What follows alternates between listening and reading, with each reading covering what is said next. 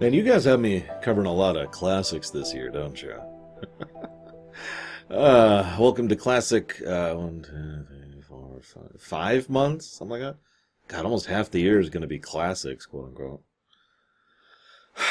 So, is this a good film? No, it's the worst film ever made. Okay, now that we've weeded out the people who are upset about me saying that, let me go ahead and say that I was a little confused by how good this film was. Note that I don't say how popular or how successful, because this is actually a good film. It took me a while to really understand it, and I'm going to try and lead you through it with me in the journey here. Um, the behind the scenes stuff is actually kind of fascinating. And this is one of those luck films. I've talked about that a bit this year. Some films have all the pieces in place, and it's poetry. And some films have none of the pieces in place, and by sheer amazingness, we get this. The film we'll be looking at in a couple weeks here is an example of this as well. The latter category, where things are just, uh, but somehow it works out. You know, one of those things.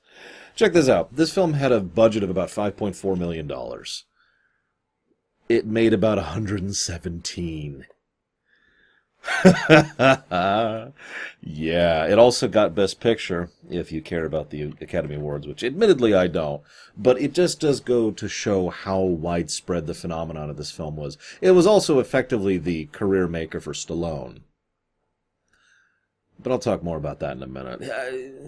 I've heard conflicting reports about what inspired this. I was going to reference Wepner versus Ali Ali because that was a fight. if you haven't seen it, uh, I'm actually not sure if it's up on YouTube, but look at it W E P N E R versus Muhammad Ali. It's it's a hell of a fight to watch. He did watch that fight, and very shortly after that, he did in fact write this script. However, Stallone has gone on record saying he was not inspired by that fight. So I, I, I do know something else he was inspired by, but we'll get to that in a minute. This is also, I mentioned lucked out. Stallone was really struggling at this point. How struggling? He didn't really have much going for him. Didn't have a car, had a couple hundred bucks, you know, a dog, and that's about all he had going for him. I, I would argue that the biggest role he had prior to this was being one of the random other racers in Death Race 2000. Bonus points, how many of you even know what I'm talking about? I haven't seen that film in years. Anywho, Garrett Brown, just just prior to the making of this film, came up with this brand new idea, this incredible tech uh, called Steadicam. Now, I was going to go ahead and discuss it to you, but if I'm being 100% honest, I don't actually fully understand how it works. I know what it does. What it does is it allows a person to act like a dolly. So prior to this, you had two types of shots. Really, every every type of camera shot could be boiled down to one of two types of shots. Three, okay, three. So the third type is static. Okay, there you go. It's it's just there. Um, the the second type, I, I suppose I'd say two types of moving shots. There we go. Now my statement's correct. Two types of moving shots. You either had a person carrying it, and I don't know if you're aware of this, but cameras are big and heavy. Have you ever held one of the old film cameras? Ooh, so that's option number one, and that's usually why a lot of films kind of look like this when they're going around because someone's just there's only so much you could do. The second thing is they put it on a a dolly, a, a device, a stand. Let's call it a stand, which has a track which you've already laid out for it. And it's on wheels, and you run it on the dolly, so it looks really smooth, but you're limited by where the tracks go and obviously you have to be you know with it as you're going through and there's other issues associated with that. It really limits what kind of moving shots you can do. To do a shot like for example following someone down a set of stairs without having the was unheard of. I do know a few things. It uh, adds weight to it and it gives a counterbalance which also moves its center of gravity lower basically while you still can have shaky with the steadicam it's it's a completely different type. It looks far far smoother, and you can again you can do shots that were otherwise unavailable. Now, this was actually the third film to do that. Uh, Bound for Glory was the first, and Marathon Man, which I've actually seen, was the second. This is the third one to adopt this, and I point that out because it allowed them a huge amount of uh, freedom in how they did a lot of their shots. In fact, Mr. Garrett Brown was actually the cameraman on several shots, most notably during the final fight in this very film. So that was lucky. They also managed to get Carl Weathers in and Burgess Meredith. I think both of those were really good moves. Carl Weathers is probably not very well known. He was in Close Encounters, he was in Predator, he was in Toy Story 4, he's in The Mandalorian. I, I use that with present tense. I don't even know if season two of Mandalorian is going to be out by the time this video goes live, because that's uh, over a year from now, at the point where I'm at right now. But either way, it's he's good. I actually like him a, a weirdly large amount. He does good stuff. He's not like my favorite actor, but he's pretty consistent. And of course, Burgess Meredith, well, he's been in half of the films in the known universe. I will always remember him most fondly from The Twilight Zone. He's good. He can do character moments really well. So, boxing. Funnily enough, the film starts off with a boxing match, and then and then ends with a boxing match. I only point this out because I know of someone personally who walked in expecting, you know, a, a, an action movie effectively, and what they got was a heavily dra- dramatic character piece, which happens to be bookended by two fights. Now, I like that. Although a third fight wouldn't go amiss, but future Rocky films will kind of play with this. This is also a good time to mention, by the way. I've heard good things about the Creed series, and it's Michael B. Jordan, and I'm a fan of his, so. Anybody who watched those? I haven't. I'm just curious if the Creeds are any good. I hear they're working on a potential for a Creed 3, again, as of filming, so this is going to be a year ago. Anywho, boxing. I've actually always been into boxing. Insert Punch Out reference here. But no, seriously, Punch Out kind of got me interested in boxing. And I was interested, I, I was trying to do what I always do find out about everything. Because I'm interested in basically everything, except for anime and horror. Those are like the two big exceptions. Unless it's RWBY. So I just was like, all right, well, let's check this sport out. And it looked like a lot of fun and it looked interesting and the footwork and the rules and the operation of it. And of course, I've always been kind of an upper body person. My legs are uh, not great. I mean, they're well toned. I don't have a, an ounce of fat on my legs, but that's not the point. My left leg barely functions thanks to the accident, and I've never exactly been good about you know running or jogging or anything like that. You know, I could jump. That's I could past tense jump. That's about it. So the idea of focusing more on the upper body appealed to me. Now I have since learned that that's not really how boxing is. There's a lot more to it, obviously. And there's variants and there's kickboxing, and there's different types of gloves you can use. As with everything, there's tons and tons of stuff. But I did get into it and it was engaging.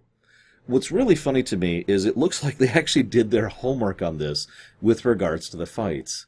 There's a lot of actual boxing going on. Now, the shots are whiffed, you can actually see it's, especially tr- apparent on you know a big old uh, Blu-ray because you can actually watch the glove come and you know, I'll try to do it this way, just kind of like go like this, and you feel the wind going by, but nothing's actually happening there. But they do a good job of it. I'm not going to make fun of the fact that they're not actually punching each other. But I point this out because uh, Weathers and Stallone both actually did practice and train and pretty much did their own stunts. They had to. You remember that budget thing I mentioned earlier? Stallone was so Stallone wrote this, which always weirds me out when I think about that. But now that I've watched the film, makes much more sense. Eh, now that I've analyzed the film, let me state that more clearly because I have seen this film before.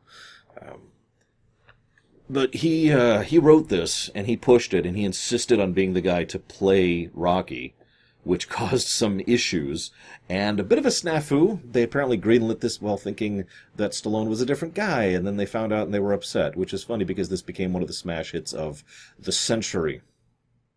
So, you know, yay, luck, like I mentioned, which is really, really appropriate in hindsight, isn't it? I'm just going to go jump into this. This is Stallone's movie.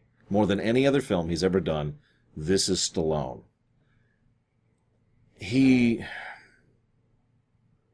God, he fights. He's got a crap apartment. He goes to the docks and he, he beats up. He's a collector for a loan shark. And he tries to pull tricks in order to get some kind of money. He's he's got nothing going for him. His his, his place is dilapidated and he's it's it's the size of it's his apartment is literally the size of this studio plus that bathroom and that's it. I've lived in places like that. I've lived in places worse than that. Building to a point here. He, uh, he was frustrated. He was pissed. He was aggravated. And he himself has said, no one's going to buy a film, you know, about someone who's upset about being a failed actor. There needs to be something else. So he switched acting to boxing.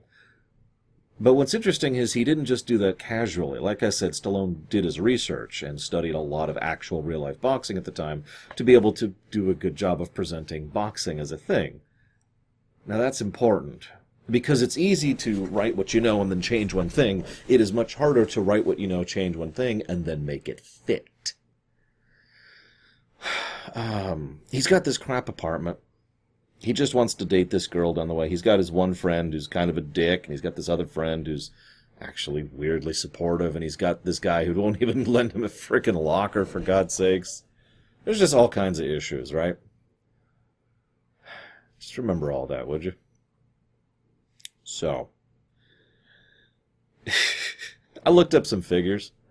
About mm, four, uh, excuse me, nine to ten years prior to this film coming out, uh, an apartment in that area would, in, in Philadelphia specifically, would probably cost about hundred dollars a month. First of all, God, that's weird to think about. I pay nine times that for what I got, just to give you a bit of a perspective. Granted, slightly larger, Got a few amenities. I've got air conditioning, so that's nice. But yeah, no, it's just just funny to think about. But I also, you know, he's got the wrapped mattress. Um, there's the he's got the little pets that he likes to talk to. It's a it's a good trick. Um, one of the things to make your characters look sympathetic is to show that they are uh, nice and kind and beloved in turn by animals.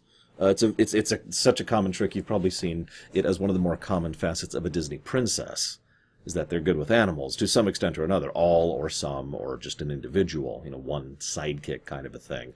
Uh, like the grasshopper in Mulan, to use an example. Or everything in the forest in Snow White. But he's also, that's actually Stallone's dog. Uh, the dog that he meets at the shop. That's why the dog responds so positively to him, because it's not like they could afford anything. I really want to stress how shoestring the budget was on this film. How shoestring? This is a guerrilla film if you don't really know what that means, it means they didn't actually go through the proper channels to do what they were doing legally. Now, it's not like they were being horrific criminals or anything like that. It's just there are channels you go through in order to have permits and rights, and you notify people, hey, I'm filming in this area. And there are good reasons for those to exist. There are. They didn't do that for several cases. A perfect example of this is there's a scene where there's a van shot following Rocky, and Rocky's you know, jogging after the van. And you just see people looking at like, what the heck? And of course they are. There's a guy jogging right behind a van that's filming him. It's just, what the heck is that? Guy tosses him an orange, completely unscripted. That was just a thing. They they cut corners everywhere and actually did a really smart job of it.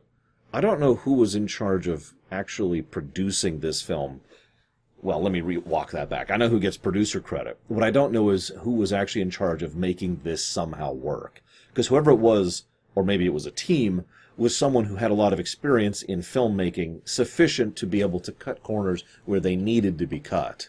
You notice that there's very, very few sets. You'll also notice that most of those sets are very small sets. You'll also notice that most of the outdoors footage is of areas that they just would go out to film. So in other words, an uncontrolled environment, most of which didn't even have dialogue put over it. You want to know how bad this was? When they have the final fight at the end, they only had 50 ish people in the audience because that's all they could get. That's all they could afford. It's supposed to be crammed with hundreds. But some very careful camera work manages to hide that. I do know at least part of the credit goes to Garrett Brown himself, who was obviously a really good cameraman. He invented the frickin' Steadicams. Obviously, he knew something of what he was doing on that part. Anywho, there's his dog. His dog, of course. He collects. He collects for the loan shark. There's this bit I love where the guy's like, "Why didn't you break his thumb?" he's like, I, "I don't know. It just makes sense to me that if you break his thumb, he won't. He will get fired. And if he gets fired, he won't be able to bring the money in." The guy says, "Well, he doesn't say this, but what he says, what he means is, it's not about the money. It's about maintaining the rep." if I come across as kind, then people are going to misuse or abuse me. So you need to break his thumb so people know that people can't sti- stiff me on the loans I give them. That's. Whew. And I just want you to remember that for later. There's also a couple of little small tidbits, which are very smart. One of my personal favorites is Stallone goes to the locker and he tries to do the thing on it, frowns a bit, pulls out his hat, pulls out the number. I was like, okay, and tries it again. Now, the locker has been changed. The lock, excuse me, has been changed because it's someone else's lock now. But um, that very quickly and efficiently demonstrates that he has memory issues. They do this earlier as well, where he's writing down, he's got a notepad to write down the people he's got to collect money from. Oh, and this whole time, Paulie really wants to get in on the collecting business for a loan shark, which isn't quite legal. This is probably a good time to mention. It's not quite into organized crime, and it's not quite just, you know, debt collection agency. It's sort of in the middle there. Anyways. but Paulie wants in because, well, it pays, doesn't it? Yeah. There's this nice bit at the beginning where he gets 40 bucks for the win in the fight. And he's really pleased by that, and everyone just calls him a bum. Just remember that, too. He, uh.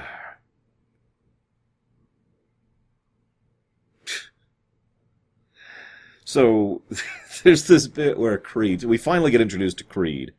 And Creed's like, all right, let's set up the fight. We need to do it with a local. Let's, and he's thinking publicity. He's thinking stuntsman. He's thinking show. He's thinking, how can we set this up to make this as big of a show as possible? Because, of course, he is.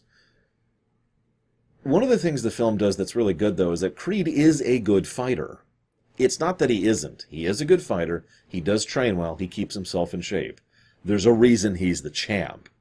It's just at his point where he's at in his career, he's more concerned about the financial and business side of things than he is about the fight. Of course he is. He's already on the top. That actually does make sense. It would be very easy for this to drift into eh, territory if he was pathetic and Rocky crushed him. But that would be awful. And, I might add, completely contradictory to the point of the film. Which, uh, I mean, you know the point. The point is that winning wasn't the point. The point is that he wasn't playing to win. See Knives Out earlier this film for another example of this. Rocky was was was playing to prove that he could stand it, to prove that he could go the distance, you know, the old quote, to prove that he wasn't just a bum. Creed, well, Creed did win that match, and he earned he earned it. He deserved it. He was playing with him at first because he was given a show, but when it got down to it, he was more than capable of pushing out. It's just, you know, he was also taking it just as badly. Actually, in all honesty, what what we see, even though we only see bits and pieces of it, is actually a pretty good fight. So, except for the bit where he has to cut his eyelid, but I mean that's just how that works at a certain point in it. That's why you got to be really careful because there's an eyeball underneath there, and you don't want to hit that. Anywho, oh yeah, by the way, Michael Dorn. Michael Dorn is the random guy in the corner who's part of Creed's posse, who has no lines. He's just there in a suit. God, he looks so young. Anyways, Paulie really wants to get into this. I, I was thinking about this and Paulie's desire to become a collector. I've actually talked about this concept before in a lot of fiction the idea of bandits. Now, hear me out because there's two types of bandits. Actually, there's like 30 types of bandits, but let's ignore the other 28 for a second. Two types of bandits that are left. One of them is the type of bandit who's evil and terrible. They don't matter for this conversation. The other type of bandit is someone who's unemployed. You know how hard it is to get a good paying job? Well, I mean, I do. oh, God. Yeah, I can tell you stories about unemployment. I remember those fears. I have never forgotten that unique sensation of terror and dread at not being sure if you can get a job and being desperate to get any job. I'm sure several of you know that feeling too. So Paulie, I mean, he works at the meat plant, but he wants to he wants to move up. He wants to do something else. And well, what's something that's relatively low barrier to entry when it comes to employment? Joining a bandit group or becoming a collector. Because all he's got to do is go and you know rough people up and get money from them. That's it. Nothing big, you know.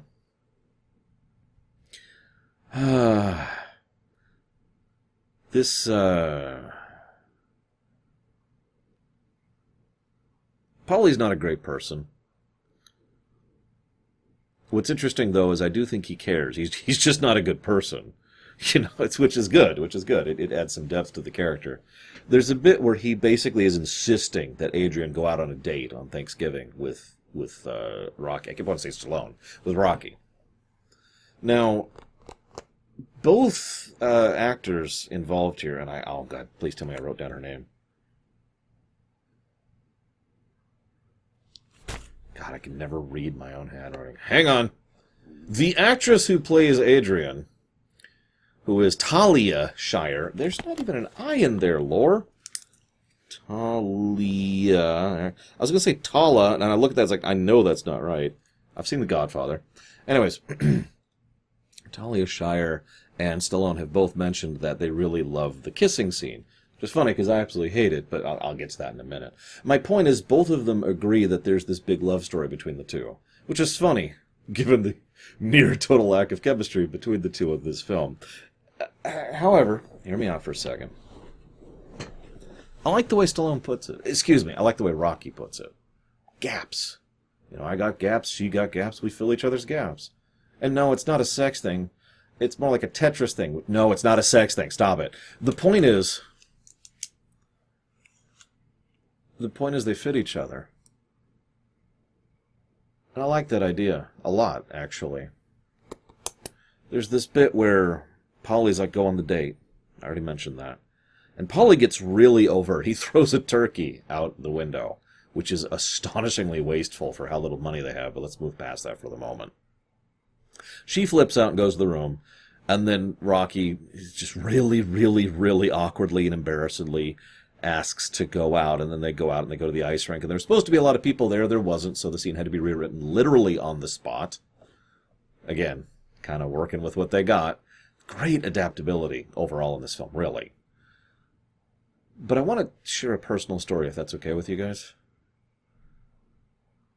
Shortly around when I had the most recent surgery, the second surgery, the kidney stone one, I was not doing great. I was also, um, in my own way, suffering a complete emotional and mental breakdown. I was not doing hot, mentally, internally. So I was up there folding laundry, because I, I, was in charge of laundry. That was my job, because uh, I lived with my sis at the time.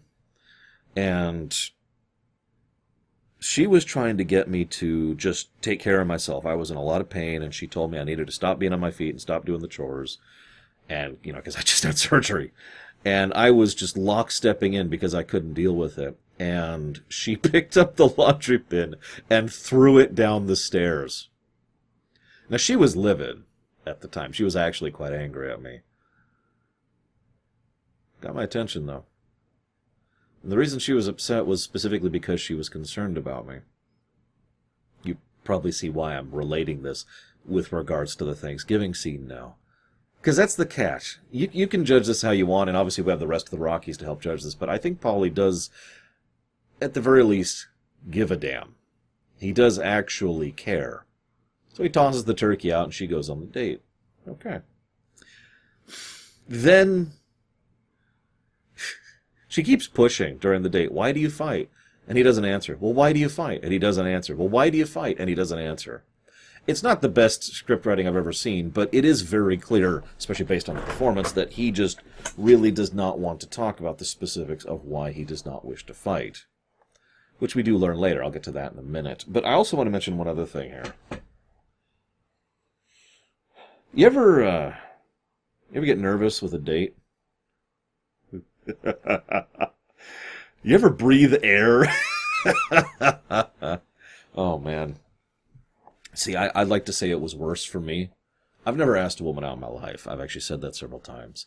I have been asked out. I, I could sit down and figure out how many times. Don't make me. It's it's not a small number, but it's also not a huge number. I'm not bragging. I'm just saying to further give evidence for my point that it was always nerve wracking because I barely knew this person who decided to ask me out because they're the one who asked me out. And so we're out going to the movies or going to dinner or whatever. I'm just sitting there going, oh God, oh God, oh God. the whole time, right? Come on, you know what I'm talking about. That nervousness. And in his case, what he does is he just babbles and babbles and babbles and babbles. And I was suddenly reminded of Laguna, of all reasons, of all characters. But he's just babble, babble. He's talking about fighting because, of course, he is. It's his hobby. It's his passion. It's something he's really into. He's been fighting for years at this point. And of course, he will continue fighting after this, and then he'll start training other people too. Creed, I mentioned that earlier. So he's just it, right. You get you get comfortable, and then you just start babbling because you, you're gushing because it's something you're really interested in. Now, he kind of talks completely over her. That kind of sucks. But at the same time, the film makes it clear that the reason why is because well, she's shy. She's just kind of like, okay, I'm cool with it. You know, she's not she's not ignoring him, and it's not like she is uninvolved in the conversation. She's just not saying much, especially compared to him. Then he invites her in this is part part of why this irritates me, and I, I was actually thinking about it afterward. Is it's just too quick. If gender you're interested in invites you in after a date, a first date, the generally accepted answer to that is no. Now, I was hoping, you know, when I first saw this, he would invite her in and be a complete gentleman, because he actually has been the whole film. You notice that? Well, he is pursuing her, he's and he's being a dumb idiot about it. No insult intended because he's not suave. He doesn't have a high charisma stat. He's just kind of bumbling around, right? While he is pursuing her, he has never to date pushed it too far. He says hi, he makes talk, he does a joke, talks about the animals, moves on. And then it repeats, and kind of repeats and repeats until he can finally get up the nerve to ask her out, which even that had to be prompted. This is when he pushes it too far, unfortunately, because he gets really pushy takes off his shirt, because of course he does, and offers for her to sit next to him on the couch, and then goes over to her, and then asks her not to leave, and then asks her to take off the glasses, and then asks her to take off the hat. And this whole time she is projecting an aura of immense discomfort. Pro tip. If your person you're interested in is really uncomfortable with whatever you're doing, you should probably consider stopping that that's why the kissing scene bothers me because it's something that Hollywood likes to do a lot. It it it portrays it as if you have to push past the barrier and then they accept you. Uh, no. now I'm going to skip over that because I don't really have much else to say about it. This is when he gets the offer with Creed. Hey, you know, you want to go do this exhibition match. Um, actually, I don't think they ever call it an exhibition match specifically, so I could be wrong about that. Exhibition matches don't count. It doesn't change the ratings and the rankings. That's that's the point there. Um, so I don't I don't actually remember. I don't I don't think they said it, but I've been mentally assuming it's an exhibition match because it's just for fun. Either way, he was pulled in just because of his name, just because of his nickname. Actually, the Italian Stallion. Excuse me, the Italian Stallion and he is so humble. He turns down the offer because I'm I'm not in his class. I can't do that. Oh, he wants a sparring partner. Okay, I think I can do that. I'm I'm okay with that. He's so down to earth, like a down on his luck actor who's just desperate for anything he can manage. So he gets the offer. We get to see how people react around him. Paulie Paulie's interesting. Paulie is basically like, give me, give me something, give me something, give me something. Finally, Paulie snaps. And it's worth noting that the Paulie snapping thing was built up to quite a bit. Paulie gets comes home, gets drunk, runs into a real drunk person on the street because of the, the, the way they're filming this, asks the drunk person for advice on how to move and talk in order to be more drunk, uh, you know, and to act drunk better. Then continues the shot and goes in and starts acting drunk and starts smashing up the place. You'll notice that a couple of things. First of all, Rocky every time constantly his instinct is to protect her, not to try and do anything else he could be doing in the circumstance. Second, when she leaves, well, actually let me rewind. He gets all upset because he thinks he's owed something. Adrian then grabs him and rages in his face about how she has cooked and cleaned and taken care of him for the years she's been there and how she has been more than lifting her weight this entire time. She's right. It's a good scene in its own right. It's kind of horrible, but it is still a good scene. And it especially is is terrifying because the next thing that happens after she leaves is Rocky picks him up Doesn't say anything. He just holds him there for several seconds and then finally manages to unclench his hands and let him go. He could have killed him right there. One solid punch at the kind of poundage or whatever the proper terminology is that he could push through. Yeah, no, that that he, he could have cracked the guy's skull. So she moves in with Rocky now. Cute. Gazzo, by the way, you remember him? The loan shark? He's just supportive. He's actually a legitimately supportive guy, which is really weird from someone who's basically a criminal. It's so strange. I kept waiting for the twist on that one when I first saw this. I like because you expect it right here. Have fifty bucks for your date, or here have five hundred for your training. No, no, he he's just he's just helping Rocky out because he's helping him out. I know in the future there's this whole thing about him being Italian and that actually comes a thing, but in this film he's just legit. It's weird, but it does get across the impression that the whole reason he picked up Rocky is because he thought Rocky was a nice dude who he could use in his businesses, so he offered him a job. Rocky got lucky. Huh. so we have our big montage the orange. I mentioned that earlier. And some good stuff. Burgess Meredith. I mentioned him. Mickey. There's actually a really good character piece. Uh, it's both. It's actually two characters piece. First, we have Mickey come in and basically soliloquy. Effectively, he just talks about his past and his history, and finally, it's like, "I want to train you. I want to train you. I want to train you." And the whole time, I'm thinking, "You're just trying to grab onto his coattails," and he is, but not financially he he is doing this because he wants his last stab at mattering, at making a difference, at getting all that knowledge out to somewhere where it can actually count. Rocky goes off on a rant. And this right here, this is the crux of the whole film. Really.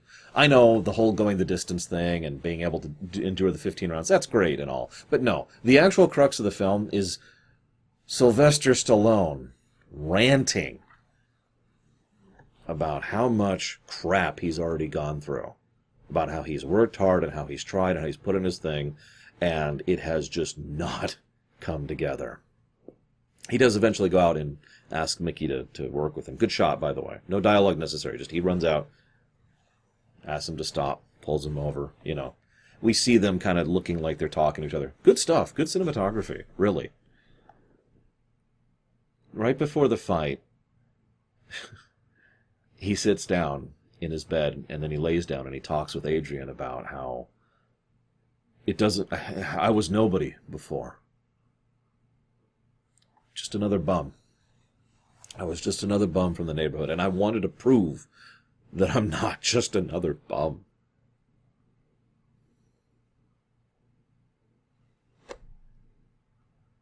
You know?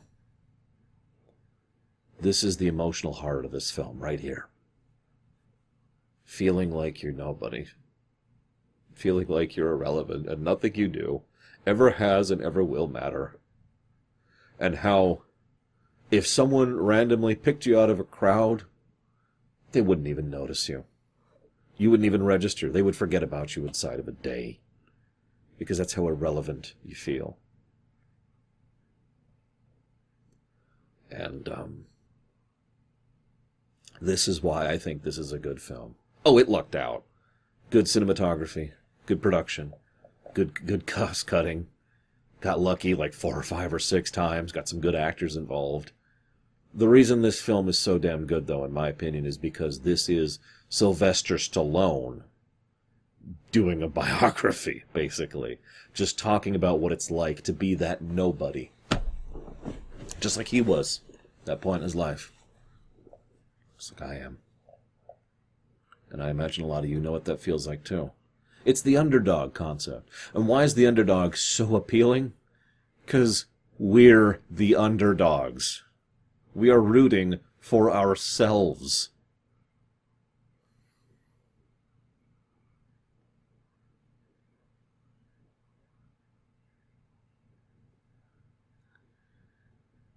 At 15 minutes left in the movie, they finally meet. Creed and, and Rocky finally meet, and the fight starts.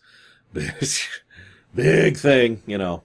Local guy saying hi. Big dude with the big expensive thing. How much do you think his his outfit costs? You know. Uh, we get to see Joe Frazier. That was actually awesome. They apparently just did an all call for whoever wanted to show up, and the Sandman showed up. That's awesome. Everyone could show up, Joe Frazier. That that's a great pick.